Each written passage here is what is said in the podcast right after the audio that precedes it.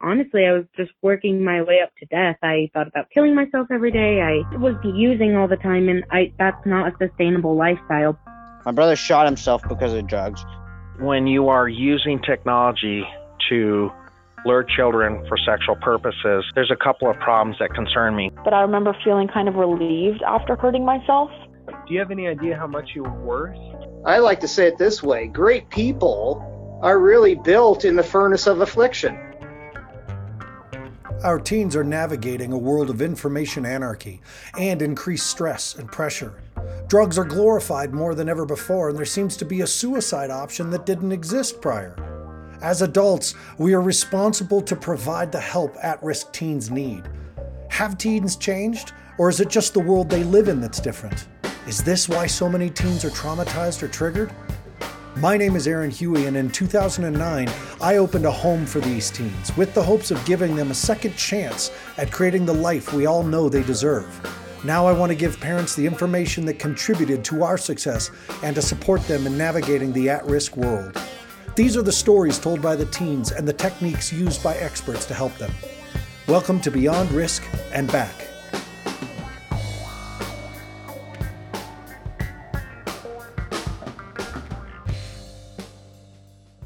In the upswing and popularity of the legalization of marijuana, as the legalization of marijuana uh, becomes more popular in the States and in Canada and is just becoming the trend, it's pretty obvious to me that the tides are turning that way. When I talk about marijuana and I talk about the negative effects of marijuana, I tend to get a lot of um, aggressive mail. And sometimes that's putting it lightly. I've actually received death threats at a time. And what's curious to me is that back in my day of marijuana, the whole thing about it was that it was supposed to be a peaceful, loving, it was a way to tune into the world and to turn on to, to other people and to drop out of the norm. And for all intent and purpose, the legalization of marijuana um, is supposed to help. And I think it is helping some things. I think that there are people who have been accused and punished um, for crimes of uh, directly related to marijuana um, that didn't require such harsh sentencing. I do believe a decriminalization of marijuana is in order.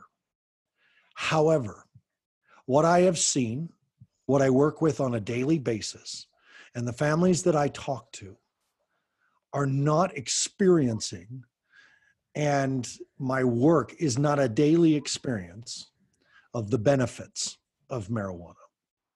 Medical um, casual use or otherwise. Marijuana does not come without its shadow. And i talk to a lot of people who are either in the shadow or affected by the shadow that marijuana brings and whether or not you're a big marijuana smoker and you're afraid that a podcast like this is going to make it so they come and take your drugs away and prohibition will start up again, um, I doubt you'll make it through the podcast. I, I, doubt you'll be able to handle this. And I say that with all the sincerity because uh, this mental ibuprofen that you are utilizing on a daily basis, if you're a daily marijuana smoker, um, is keeping you from having to deal with anything uncomfortable. And the mom uh, I'm going to talk to today, mom we're going to talk to, uh, is dealing with a lot of discomfort. And the reason why I brought her on is because of how she's dealing with discomfort. Marijuana is not without its shadow. The research is there. Is it as bad as heroin? Quit bringing up that stupid argument. I don't think marijuana is addictive. I don't care if it's addictive or not. I know people. And I know people can get addicted to all kinds of things gambling, shopping, pornography, food, and marijuana. So I'm not going to make this conversation about marijuana. But if you're one of those proponents of legalization, you're going to have a hard time listening to this because the truth of the matter is, you know people like the people this mom is going to talk about. She's going to talk about her kid. And it's uncomfortable because this is happening too. And blame whatever you want. But these are the moms I work with, these are the dads I work with, and these are the kids I work with. And the research of marijuana's effect on the brain, on a developing brain, is there. I have to take testosterone shots twice a week because marijuana destroyed my body's ability to produce testosterone. And the research is there. I work with kids who struggle with depression, extensive depression, and marijuana is making it worse. Anxiety, marijuana is making it worse. You don't have to like what I'm about to say. But damn it, if you're not going to listen, turn it off now. But if you're a parent who's concerned that your kids are smoking pot, if you're a teacher who's concerned that your students are smoking pot in school and their grades are dropping, if you're a clinician that's wondering if this stuff is really hurting or helping, listen to this mom from Canada. Listen to her story. It's uncomfortable, but it's going to help because what she's figured out I want you to hear. Welcome to Beyond Risk and Back. I'm your host, Aaron Huey. Mom from Canada, you told me to call you Tina. Welcome to the show. Thank you, Aaron, so much for having me. It's an absolute privilege to have a conversation with you about this topic because I think it's affecting so, so many parents right now. And I, I feel obligated to share my story because I know that so many other parents are suffering out there as a result of uh, their kids being addicted to pot. You and I connected yesterday on Facebook. I, I, received an invitation. How I received it, I don't know, doesn't really matter now, but I received an invitation to like your page. Uh, and uh, I went to your page. I, I saw what you had begun. It's a relatively new page on Facebook. I'll have you talk about that later as well. Followed up on your website and connected with you, just saying, would it help if you talked to my podcast? You and I talked for a good hour and 15 minutes yesterday, just listening to the story and, and sharing some frustrations and understandings about how things are going on. So there, and I, without giving anything away, you really talked about a lot of important things that I really and truly want parents to understand. And I think you've really worked hard uh, to create an environment for you that's sustainable despite what's going on in your family. So let's let's go back. Tell the story so that moms and dads, teachers and clinicians who are listening to Beyond Risk and Back can really say, "All right, I need to I need to stick with this." So tell us your story. Okay. Well, um, the I guess my story culminates at a vortex where I have twins that are uh, that were you know going into adolescence at the age of 15 14, 15, they started, um, you know, to become, well, they were very mature and independent to begin with. Um, but I guess as the teens, you know, developed into the point where they wanted to explore the world in their own terms, um, how that manifested was trying pot. And the minute that my kids um, tried pot, their personalities changed. It wasn't like uh, it was a, a, long lead time up to smoking pot. It was it was like sticking a key in a lock and it just unlocked their brain in a completely different way. Um, their personalities changed from loving, kind, connected to defiance, rule adverse, um, very like negative and angry and just um, I didn't know who they were because it was such a dramatic shift from my kids that I brought up. Um, my kids were in grade seven honor students as twins. People used to ask me all the time, how did you possibly, how could you have possibly raised your kids so well? Because they were so well mannered and so um, connected and friendly and smart. They were like actually like 30 year olds because uh, I teach self awareness programs and they've been in my program since they were four so they were very very and plus we traveled the world so they were they had a strong understanding of the world. They were very connected in terms of social media and they understood the world through the internet through travel. Plus our our family is you know we're i'm in business and they went to a lot of my events. So they were they were really really well rounded smart kids. Pot um pat pot hijacked my kids brains. That's what happened and um it wasn't you know, a lot of people spend a lot of time searching for what was the reason for that? It was an absent father, there was domestic violence, they have addiction in their genetics. And I can say yes to all of those things. Um, there, there are ton, there are things in, in that happen to us by nature of being human that are not always positive experiences, and that that whole concept that oh the reason your kid is smoking pot is because they they you know had this trauma um, I'm going to say to that that everybody has trauma at a different level and everybody makes it mean something different. You could, you know, as a kid put up your hand in class and everybody laugh at you and you can make it mean something so traumatic that you use it as a catalyst uh, for addictive behavior on, eh, on, on the other spectrum of that, you could be, you know, a victim of, or a child in the case of a domestic violence uh, situation and have extreme trauma repeated over and over, and then make that mean something as well and use that to, to, as the reason to be addicted. So the, the spectrum of why people actually become addicted was something that I that I set out to try and understand. And what I realized is that it's not logical. It doesn't always add up and make sense. Uh, the more you try to pinpoint exactly and precisely what it is, the more confused you get. And um, I recognize the insanity, the real insanity of trying to figure it all out and, and pinpoint and figure, you know, that is the direct cause of why that, you know, my kids are are uh, addicted. And it was very it was a strong pursuit of mine because I have twins. And I was like, okay, well, this is kind of the perfect scientific experiment in that I have two children, so therefore it must be genetics, as an example. But I still, to this day, can't conclude that. You know, maybe there's something neurologically going on that we don't know about in the brain, and I think there's a lot we we still need to learn.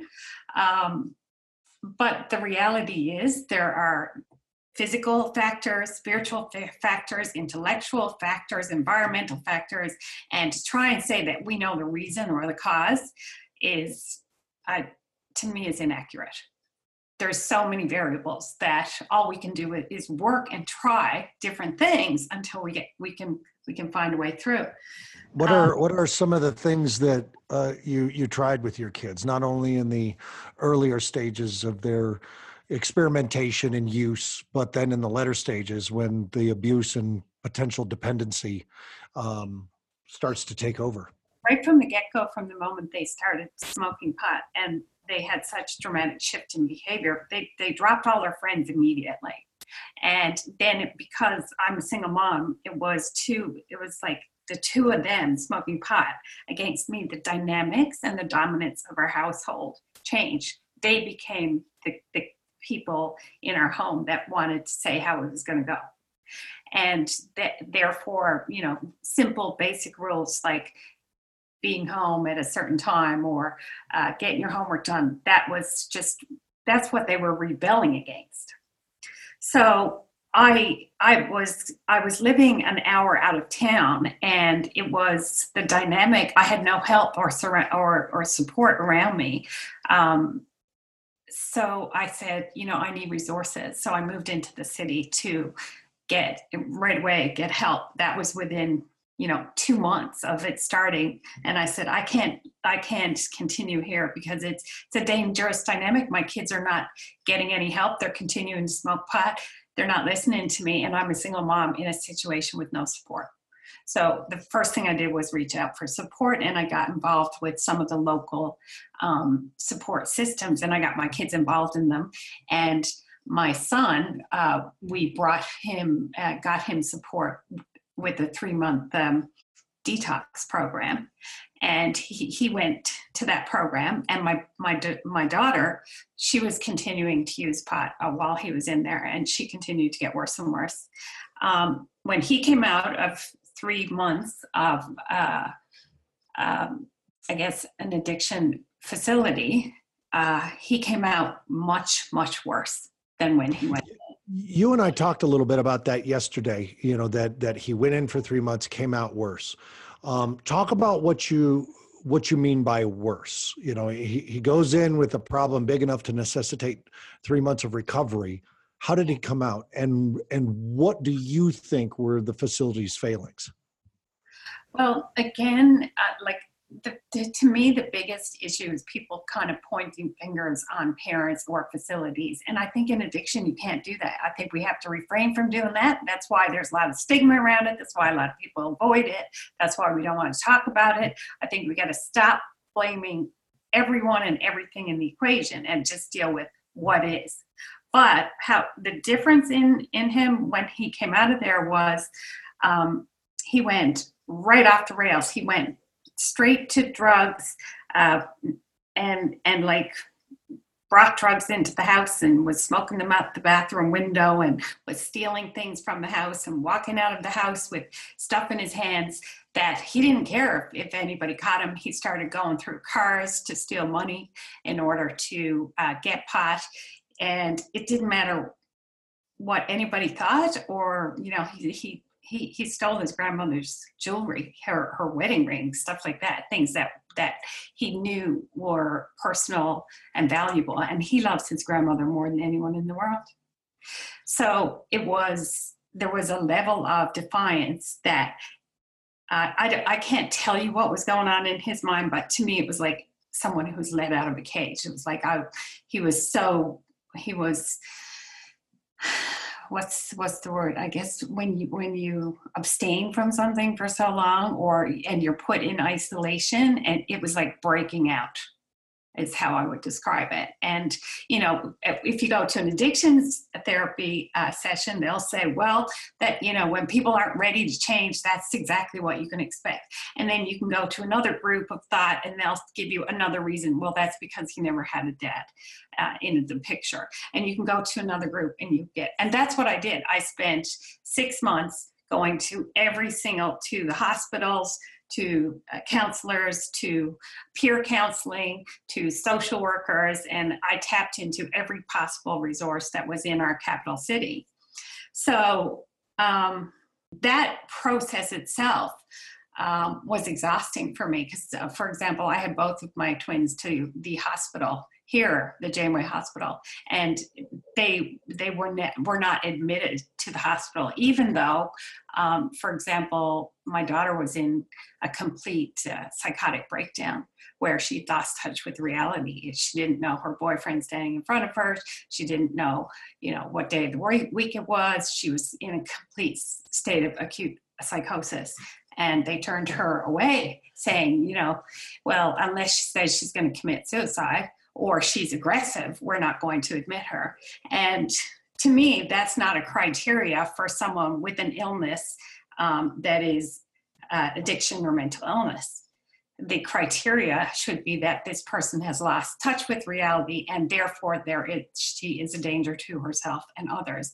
And she was because, I mean, she, she ended up going back out on the streets looking for um, actually picking up garbage uh, at four and five o'clock in the morning in the center city. Nothing could, in my world, could have been more dangerous than that. At four or five o'clock in the morning, by herself, in a state of psychosis, picking up garbage because she thought that was a beautiful thing to do for the environment, which it is, but un- completely unaware to the fact that she may be in danger in that situation. No ability to self-reflect. So my definition of if someone is unwell is the fact that they're embarking on risky behavior and they have, don't have the ability to self-reflect to the point where it could cause them harm. That's my definition. But according to hospitals and other organizations, you know, it has to be different than that. And that's not my kids' personalities. They aren't aggressive. They don't threaten to commit suicide. Mom, real quick, does it does it help you to try to find something you know you you've talked a little bit about it so i want to and you've been you've talked about a lot of different things environmental uh, neurological uh, spiritual emotional physical mental. There's all these uh, things that that are lending to the potential for uh, uh, everything from the psychotic break to the to the defiant behavior. Does it and and you talked about the the frustration that you were you know hospitals counselors peer counselors social workers in a six month time period how exhausted you were listening to everybody tell you what the what the potential cause is. Are you still looking for the cause? Are you still looking for the magic bullet? And do you feel that if you found it that it would help you at this point in your life? No, I, I, I, I've come to a profound place of acceptance in that what is is, and what's happening with my children um, is exactly what's happening. And if I, as long as I try to um, stop it, fix it, and make them better, all I'm really doing is making myself sick. And I did get sick. As fa- in fact, I got as sick as my children in a different type of sickness. I, I ended up with PTSD from struggling and working so hard trying to fix it for them. And that's not an effective solution. Um, it, it, I quickly realized as I, you know, my, my one strength is that I will siphon through information and learn quickly instead of making the same mistakes. So I had one great counselor for myself. That's the first thing I put in place was a consistent counselor who had a lifetime experience with addictions and she was my foundation and I would see her no matter what every week and or every 2 weeks depending on how things were. And that as a foundation and my own extreme what I call extreme self-care uh, became my my own mandate for my life and extreme self-care to the point where uh, like I've never known this level of self-care for myself or anybody else. But I, I knew that if I didn't do that, I, I would be dead this time next year. And that this this didn't take the life of my two children. Um, it would have taken three lives. So talk talk about the extreme self-care now because that's the piece as i listened to your story and you and i talked a little bit about that concept terminally unique no parent realizes that they share this story every parent comes i talk to uh, thousands of parents over the years and everybody thinks that their story is so unique that no one's going to understand and they're surprised that not only do other people understand but there's other people in the room who've experienced their story Yeah. now is where I believe you have discovered something that is unique, but instead of terminally unique, this is life giving. You're using the words extreme self care. Yes. I know from working with moms for so many years that the idea of putting yourself first, and every person who's stuck through this show this far knows that at the end of the show, I'm going to say, take care of yourself first, take care of your adult relationship second, and take care of your children third, because in that way, we do our best work with our kids. And the moms hear it, they understand it, they can comprehend it. And then it's like a chemical in the mom brain turns on and says, But if I don't Yeah. sacrifice myself, if I don't put myself last, if I don't put the suffering first, their suffering first, Yeah. all hope is lost. and I like- can You've embraced extreme self care. So let's talk about this now. Yeah. And I can understand that with moms because we are we're made up that way and we're made to care. Um, and also, I ran a business and I put myself last in that equation as well. And I can tell you with 100% certainty, it did not serve me. Uh, it didn't ser- serve me in the parenting role and it didn't serve me in my business. Um, for me, there's a beautiful silver lining and a lesson in all of this. And I, first of all, had to consider my children the teachers and at the minute that I realized that they were my teachers um, and I applied that to my life, my lesson was to love myself enough to go into a place of extreme self care. So I was anchored to the fact that my children were my teachers, that I was not their mother.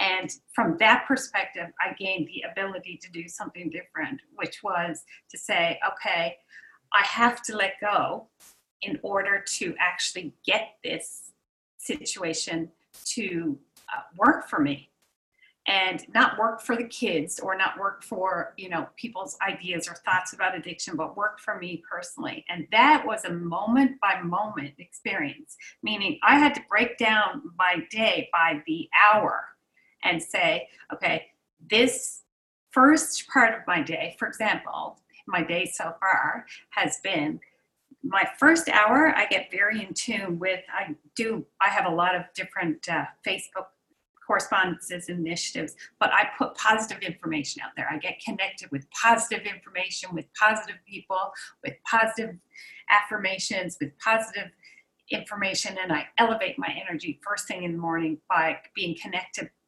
you know which i think is the gift of facebook is that we can actually share that level of positivity with so many people. Um, and i just kind of swim around in that for the first hour then I get out of bed and I've become a vegan since then. I, I feel that if I hadn't become a vegan, I, I would actually not survive this. Um, and that's because my body, through the first six months of the this experience, it was like someone being on the front lines at war. And I, it hit, it hit my body at such an extreme level that the I actually thought I was going to die many times in the process.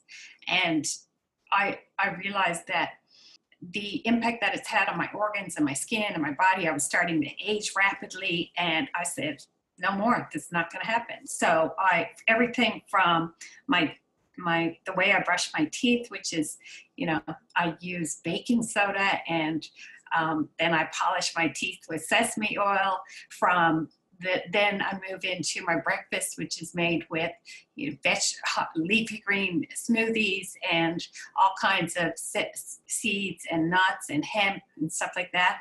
And then um, then I, I go on about my, my work or I don't think about my kids okay, which is may seems contradictory or terrible, but I will focus on the tasks that I have to do in order to keep my business successful so that I'm financially successful because I have to be financially okay in this equation as well. Nobody is responsible for my success other than me. And I'm not willing to let a 27 year old business, which I built, go down the drain because of an experience I'm having with my kids. So, like, it is a matter of saying, okay, that's a priority. Now, does that mean that I don't stop and say, okay, well, I have to make one call today to the hospital to make sure that I, you know, that, that the people know that it's not okay for my kids not to be admitted. I might sit and make that call or make or, or send that letter, or I might take a certain time, take a small amount of time each day to do something positive towards um, what I feel is necessary, like this call, for example. This is my hour to share right now about my kids. But after this call, no, I'm going back to what I'm committed to in this day, whether it's going to yoga or whether it's going to continue with my business. And even tonight, um, like it's Friday night. So what do I do? Well, I have a couple coming over and he's, he's himself have went through uh, 13 years of addiction and uh, he came out the other end. He was clinic, uh, confirmed clinically dead seven different times. Wow. And him and his girlfriend are coming over, and we're going to share experiences about.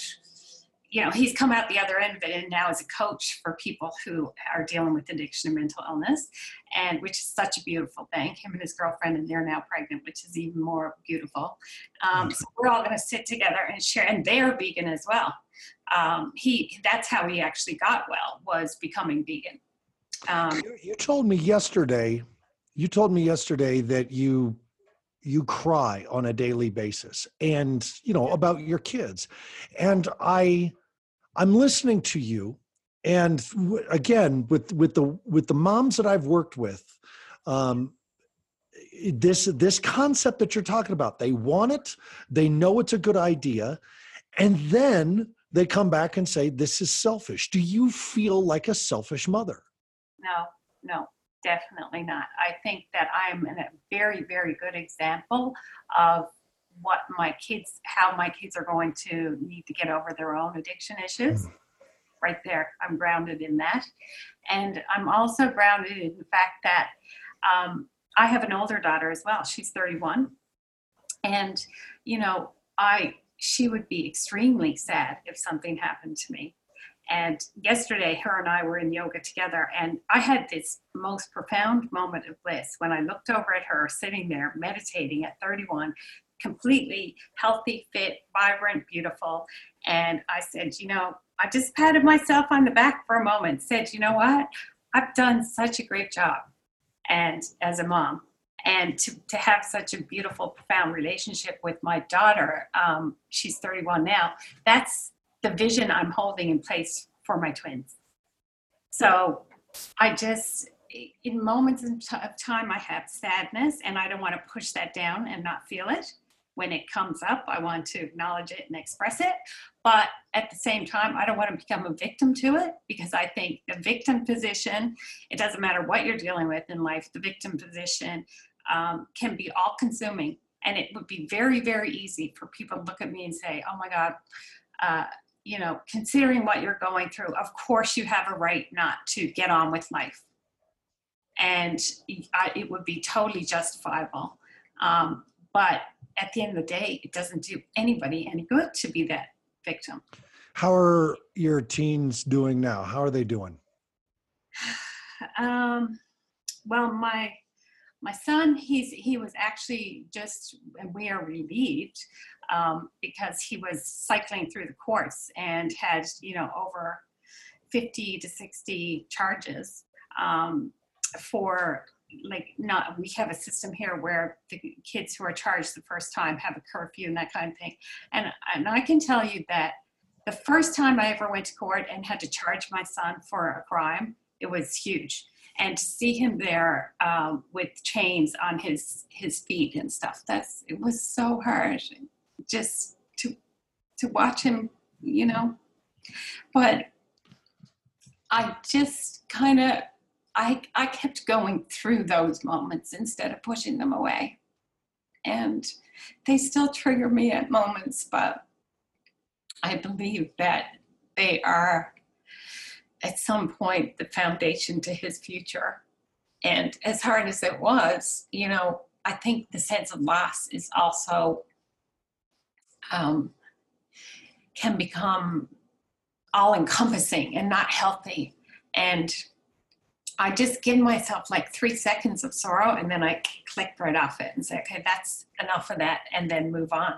And I kind of give myself time frames. Like through all of this, I might have said, okay, you take one whole day and stay in bed or you know give yourself three minutes to deal with this sad thought and then carry on but i don't want to wallow and linger in it and become the victim because um, it's not helping and the kids my son is right now actually in in a place um, a facility for young boys and he was just taken in and he's we're I feel very good about that because for the first time um, I know that he's safe.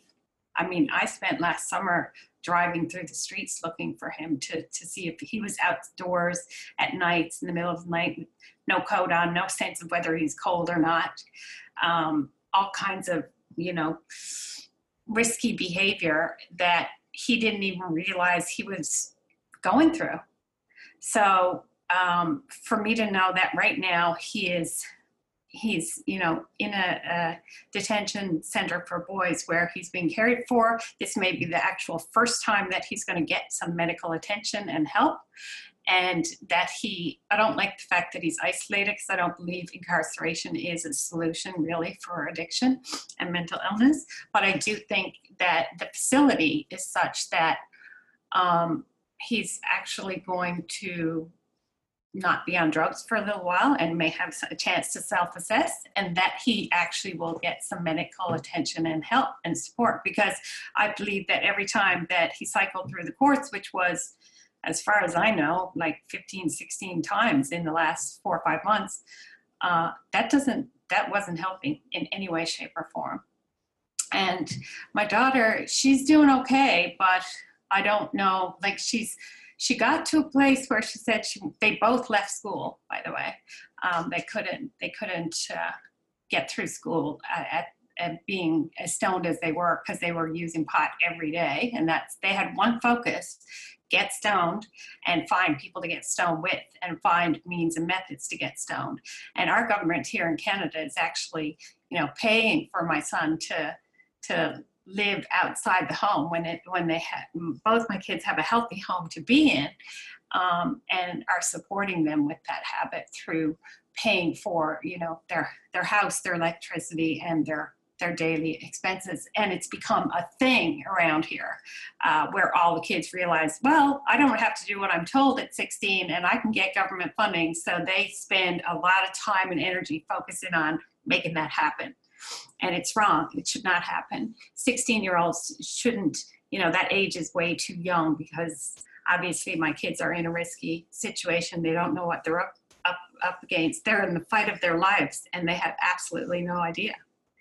So um, they're nowhere, uh, not out of the woods by any means at this stage. They're, they're at the beginning stages of, of addiction where they haven't even admitted that they have an issue yet. So it's going to be a long road. And people go through a process when someone comes out of it, uh, you know, that's nobody ever knows the answer to that question. So I, I can't control those variables. All I can do is take care of myself and live the way that I give them the avenue, live the way that I feel that if if they wanted to come home, come back home, because my door is always open. I never kicked my kids out. My kids were fiercely independent and they sought after pot. And I said to them, you know, if you ever take that level of, uh, you know, determination and that level of uh, independence and you put it towards a business model, you're going to make a fortune because that those attributes are massive and you have such strength. But do it in a way that doesn't hurt you. And right now, I mean, I understand it. They're they're smoking pot because, like, there's a lot of benefits in their world. It makes them more creative. They can tune into other people. Um, they can drop out of the normal depression and anger of the world and the social media bullying and all that stuff. They have new perspectives. They're seeking independence. They they're seeking freedom and fun and connection, and all of that comes with pot. I understand the intrigue. I, I get the, the, the reason why they want to do it. Uh, a, lot, a lot of my friends smoke pot. I've smoked pot before too. It's not, it's not that I'm anti-pot. Uh, what I'm, uh, what I'm uh, against is the fact that these developing brains are smoking pot that is way stronger than it ever was, uh, putting kids into psychosis, as my kids have experienced, brains that are hijacked from pot, and it's doing so, so much damage because when they come out of this, if they come out of it, which we don't know if that's going to happen, my, life, my kids' are, lives are at stake every day. And there's nothing worse. The only thing worse than losing a child is living a life where you don't know if two of your children are going to be alive today on a daily basis. So let me let me ask this as we as we come around to the end because I want to make sure uh, parents listening have an opportunity to to find you and connect in the community you've created on Facebook. Yeah. Do you still have hope, and how do you hold on to it?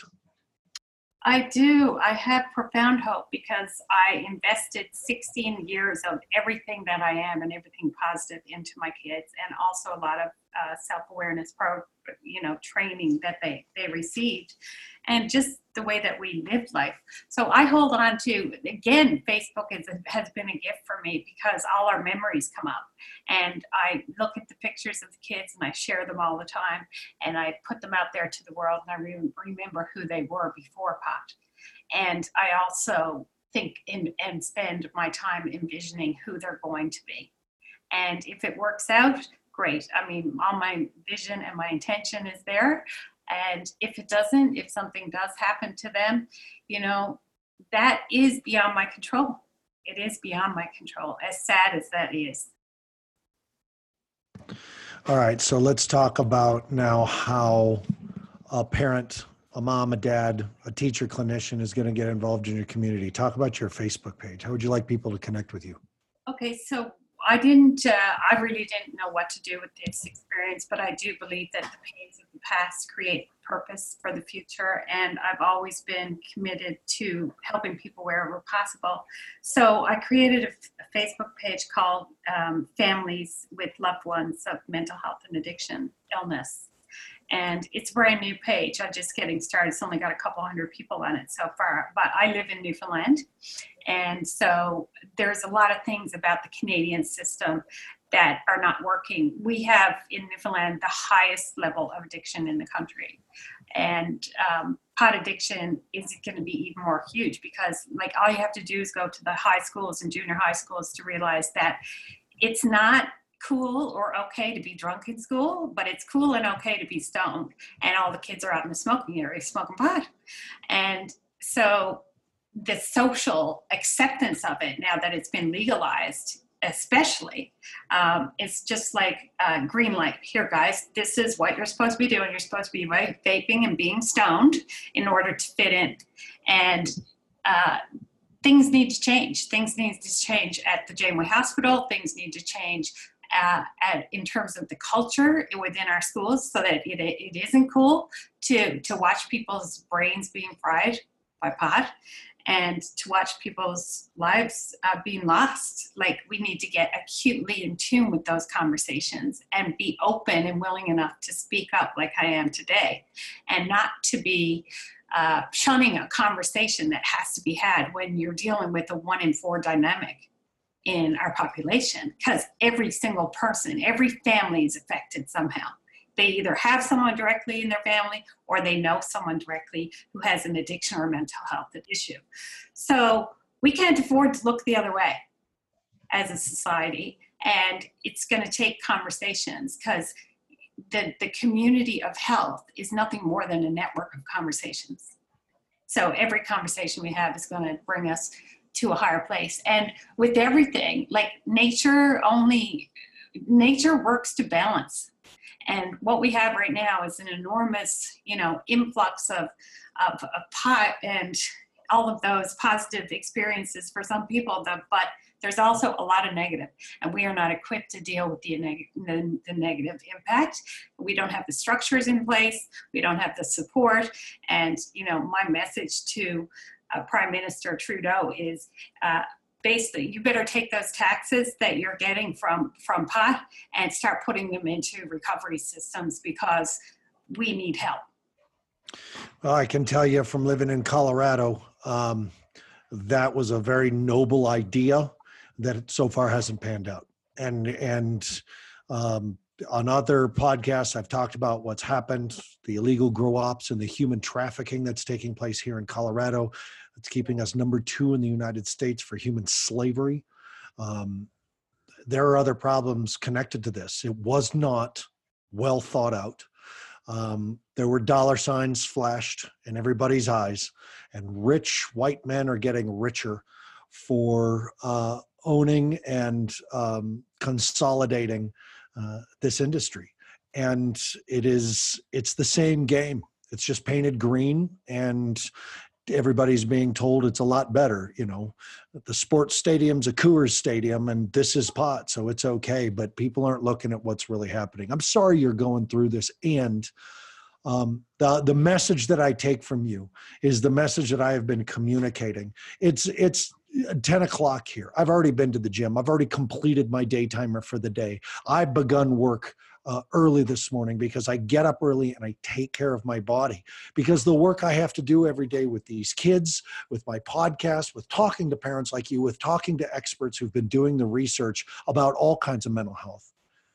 Yeah. If you're not taking care of yourself, you're not going to make it it's not sustainable to go through this and not take care of yourself so that's that's how we get through is through self-care say your facebook page once again and then i'm going to sign us off it's uh, families with uh, met- families with loved ones with mental health and addiction illness so yeah all right folks find that on facebook thank you aaron so much for the work that you do and for supporting uh, the parents and the kids. Like it means so much from the bottom of my heart. I really appreciate it. Well, thank you. Stay on the line with me for a second, Mom. Um, parents, I'm going to say it. Been talking about it. I'm going to say it. You take care of yourself first. You take care of your adult relationship second, and you take care of your children third, because in that way we do our best work with our kids. It's it's the truth of that we all know. And then we have to get past everything that goes on underneath that maybe not being cared for properly when we were children and feeling like we're over uh, have to overcompensate to make up for what we didn't get. Reconciling our past relationships through our relationships with our kids who are quite frankly doing everything in their power to uh, um, not be in relationship with us or they're just not capable of doing it because there's a neurological dysfunction taking place. Doing the level of of uh, uh, homework and reaching out and support and connecting and being in the center of your own personal spider web of support so that you're connected to as many different things as possible. Heard the mom from canada talking about yoga class and reaching out to counselors and peer counselors and social workers and and you've you've got to get out there and nurture those adult relationships so that you have a place to fall against fall back onto. Someone who's going to catch you. When you when you do you're going to trip and fall. This hurts. Going through this with your kids hurts. So find your support systems whether it's us whether it's this podcast whether it's look and if, if you think that your children might need a residential program contact our admissions department. It's fire mountain residential treatment center our website is firemountainprograms.com. The phone number is 303 443 3343, extension 204. The call is free. And if your child does not need treatment or would get better treatment somewhere else, we're going to tell you. We're going to tell you, we're going to be honest and open with you about what's going to help your family next. It's why we do the podcast. It's why I do all those videos. Go to Fire Mountain RTC on YouTube, Fire Mountain RTC. I have tons of videos out there trying to support parents. I want this information in people's hands. Beyond Risk and Back is now the number one parenting podcast in Colorado and the number one parenting podcast on Mental Health News Radio. I want to thank you, listeners, for listening, liking, subscribing, and sharing. As always, thanks to the boss goddess at Mental Health News Radio Network, Kristen Walker, for all of her love and support, and my editor, Daniel Cropper. I want to thank my guest, the mom from Canada, Tina. Thank you so much for uh, for being on the show today. I really appreciate it. Thanks for your brutal honesty.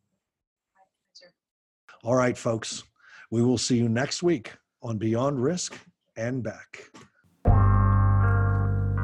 Thank you for joining us for another episode of Beyond Risk and Back. Join us each week for your connection to experts in adolescent health and wellness, recovery, and responsibility, and also to listen to teens talk about their lives in crisis. For more information on our program for struggling teens or me, please go to firemountainprograms.com, join us on Facebook at Fire Mountain Residential Treatment Center or at Beyond Risk and Back. Visit our YouTube channel at Fire Mountain RTC for even more support with our parent training videos. Special thanks to Mental Health News Radio for their continued love and support of our program. Please go to mentalhealthnewsradio.com to see all of their podcasts. Feel free to email me at aaron at firemountainprograms.com.